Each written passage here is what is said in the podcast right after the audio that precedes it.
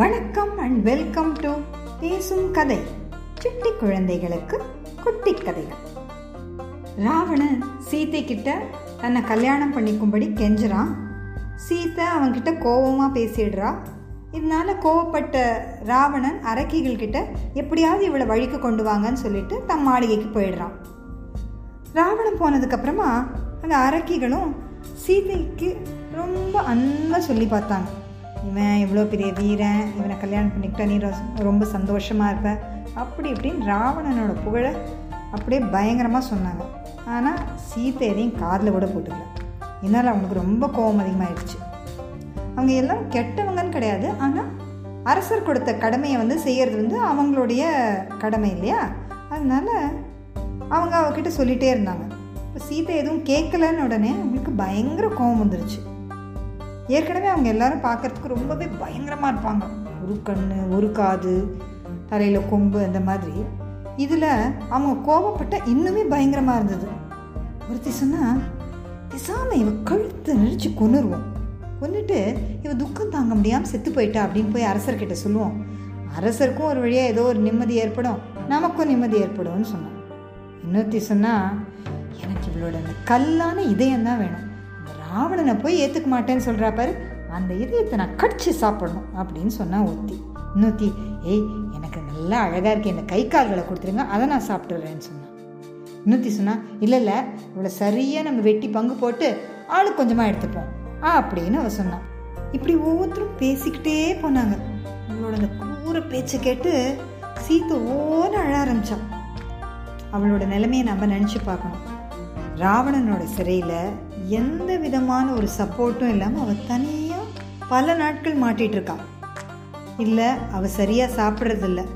ஏதோ தன் உயிரை வச்சிருக்கணுங்கிறதுக்காக சாப்பிட்றா அவ்வளவுதான்.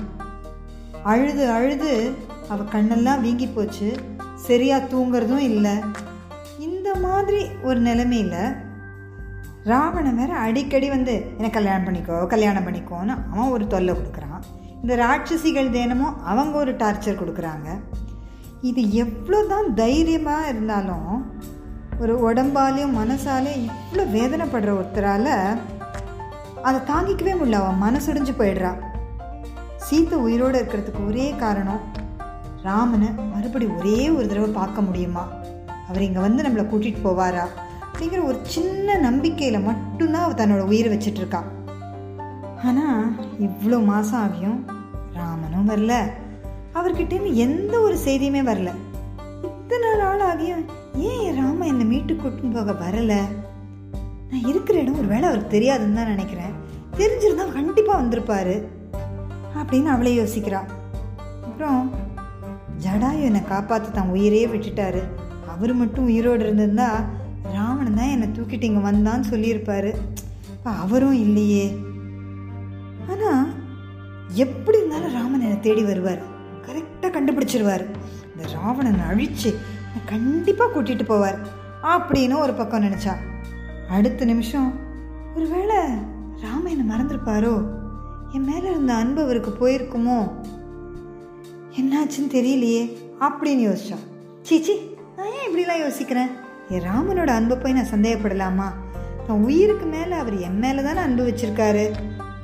ஒருவேளை என்னை பிரிஞ்ச துக்கத்தில் ராமன் உயிரை விட்டுட்டாரோ? அவர் என்னை விட்டுட்டு ஒரு நிமிஷம் கூட தனியாக இருக்க மாட்டாரே. ச்சே அவர் இல்லவோ பாக்கியசாலி. அவரை பிரிஞ்சு இவ்வளோ நாள் நான் உயிரோடு இருக்கேனே. ச்சே நான் எவ்வளோ கெட்டவ? அப்படின்னு அடுத்த நிமிஷம் யோசிக்கிறான். இப்படி பல விதமாக யோசிச்சு யோசிச்சு சீத்தை ரொம்பவே குழம்பி போயிருந்தான். இல்லை ராட்சசிகள் வேற சீத்தையை பயமுறுத்திட்டே இருந்தாங்க. அப்போது திருசடைன்னு ஒரு ராட்சசி வந்தான். முட்டாள் ராட்சசிகளே இந்த பொண்ணு சாதாரணமானவில்ல. இவளை கஷ்டப்படுத்துறதுனால நம்ம நகரமே அழிய போகுது நான் ஒரு கனவு கண்டேன் சொல்கிறேன் கேளுங்க அப்படின்னு சொன்னான். திருசடை மேலே எல்லாருக்கும் கொஞ்சம் மரியாதை உண்டு. அதனால எல்லாரும் என்னாச்சு அப்படின்னு கேட்டாங்க. அந்த ராமன் வந்து இந்த சீதையை அப்படியே அழகாக கூட்டிகிட்டு போகிற மாதிரி கனவு கண்டேன். நம்ம ராட்சச வீரர்கள் எல்லாம் யமன் கட்டி இழுத்துட்டு போகிற மாதிரி கனவு கண்டேன். இந்த புண்ணியவதியோட மனசை புண்படுத்தாதீங்க. இதனால நமக்கு பாவம் தான் சேரும் அப்படின்னு சொன்னான். இப்போ இவ சொல்கிறத கேட்டு ராட்சசிகளுக்கெல்லாம் கொஞ்சம் பயம் வந்துருச்சு. அதனால அப்படியே அவளை விட்டுட்டு தனியாக ஓரமாக போய் அவங்கெல்லாம் எங்கேயோ வெளியில் போயிட்டாங்க. திருசடை சொன்ன வார்த்தைகள் சீதைக்கு ரொம்பவே ஆறுதலாக இருந்தது. யாருமே அவகிட்ட இதுவரையிலும் நல்ல விதமாக ராமனை பற்றி பேசினதே கிடையாது. அதே சமயம் சீதையோட இடது கண் துடிச்சுது. இது ஒரு நல்ல சகுனம் அப்படின்னு சீத்தைக்கு தோணுச்சு. ஏதோ நல்லது நடக்கும் அப்படின்னு அவளுக்கு போன நம்பிக்கை கொஞ்சம் வந்தது. அசோகவனத்தில் நடந்த எல்லாத்தையும் மறைஞ்சு பார்த்துட்டு இருந்தாரு ஹனுமான். அடுத்து என்ன செய்யறதுன்னு யோசிச்சார். சீதாதேவியை கண்டுபிடிச்சாச்சு. லங்கையோட பாதுகாப்பை பற்றி நல்லா தெரிஞ்சுக்கிட்டாச்சு. இப்போ நாம் போய் ராமர்கிட்ட சொல்லி சேனையை கூட்டிகிட்டு வர வேண்டியது தான் பாக்கி. இப்படி தான் நாம் யோசிப்போம்? ஆனால் ஹனுமார் நம்மளோட புத்திசாலியாச்சே? சீதா அனுபவிக்கிற கஷ்டத்தை எல்லாம் ஹனுமான் நேரவே பார்த்துட்டார். இது வரைக்கும் சீதை தான் உயிரை வச்சிருக்கிறதே பெரிய விஷயம் அப்படின்னு அவருக்கு தோணுச்சு. ஆனால் ராமர் வரத்துக்குள்ள இந்த ராவணன் தொல்லை தாங்க முடியாமல் சீத்தை உயிரை விட்டுட்டா? ராமர் லங்கைக்கு வந்தும் ஒரு யூஸும் இல்லாமல் போயிடும்.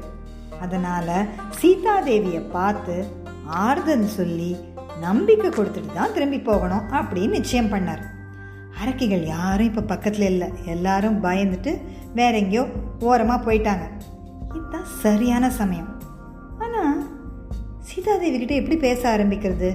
திடீர்னு ஒரு குரங்கு போய் சீதாதேவி முன்னாடி குதிச்சா பயத்துலேயே அவங்க அலறிடுவாங்க. ஏற்கனவே குழப்பத்திலையும் பயத்திலையும் தான் சீதா இருக்கா. அவங்க குரல் கேட்டு அரக்கிகள் எல்லாம் பக்கத்தில் வந்துடுவாங்க அவங்ககிட்ட சண்டை போட்டு ஜெயிச்சிடலாம் ஹனுமாருக்கு இது பெரிய விஷயம் இல்லை. சீதாதேவி கிட்ட அமைதியாக பேச முடியாது. ஒரு நல்ல சான்ஸ் போயிடும். அதனால அவங்க கிட்ட பேசுறதுக்கு முன்னாடி எந்த பிரச்சனையிலையும் மாட்டக்கூடாது அப்படின்னு ஹனுமார் யோசிச்சார். ஹனுமார் சீதாதேவி கிட்ட எப்படி அவங்களுக்கு புரியுற மாதிரி பேசினாரு அப்படிங்கிறத அடுத்த பகுதியில் கேட்போம். இந்த கதை உங்களுக்கு பிடிச்சிருந்தா லைக் பண்ணுங்க ஷேர் பண்ணுங்க கமெண்ட் பண்ணுங்க. இந்த கதையோட அடுத்த பகுதியை கேட்க பேசும் கதை யூடியூப் சேனலுக்கு சப்ஸ்கிரைப் பண்ணுங்க. நன்றி வணக்கம்.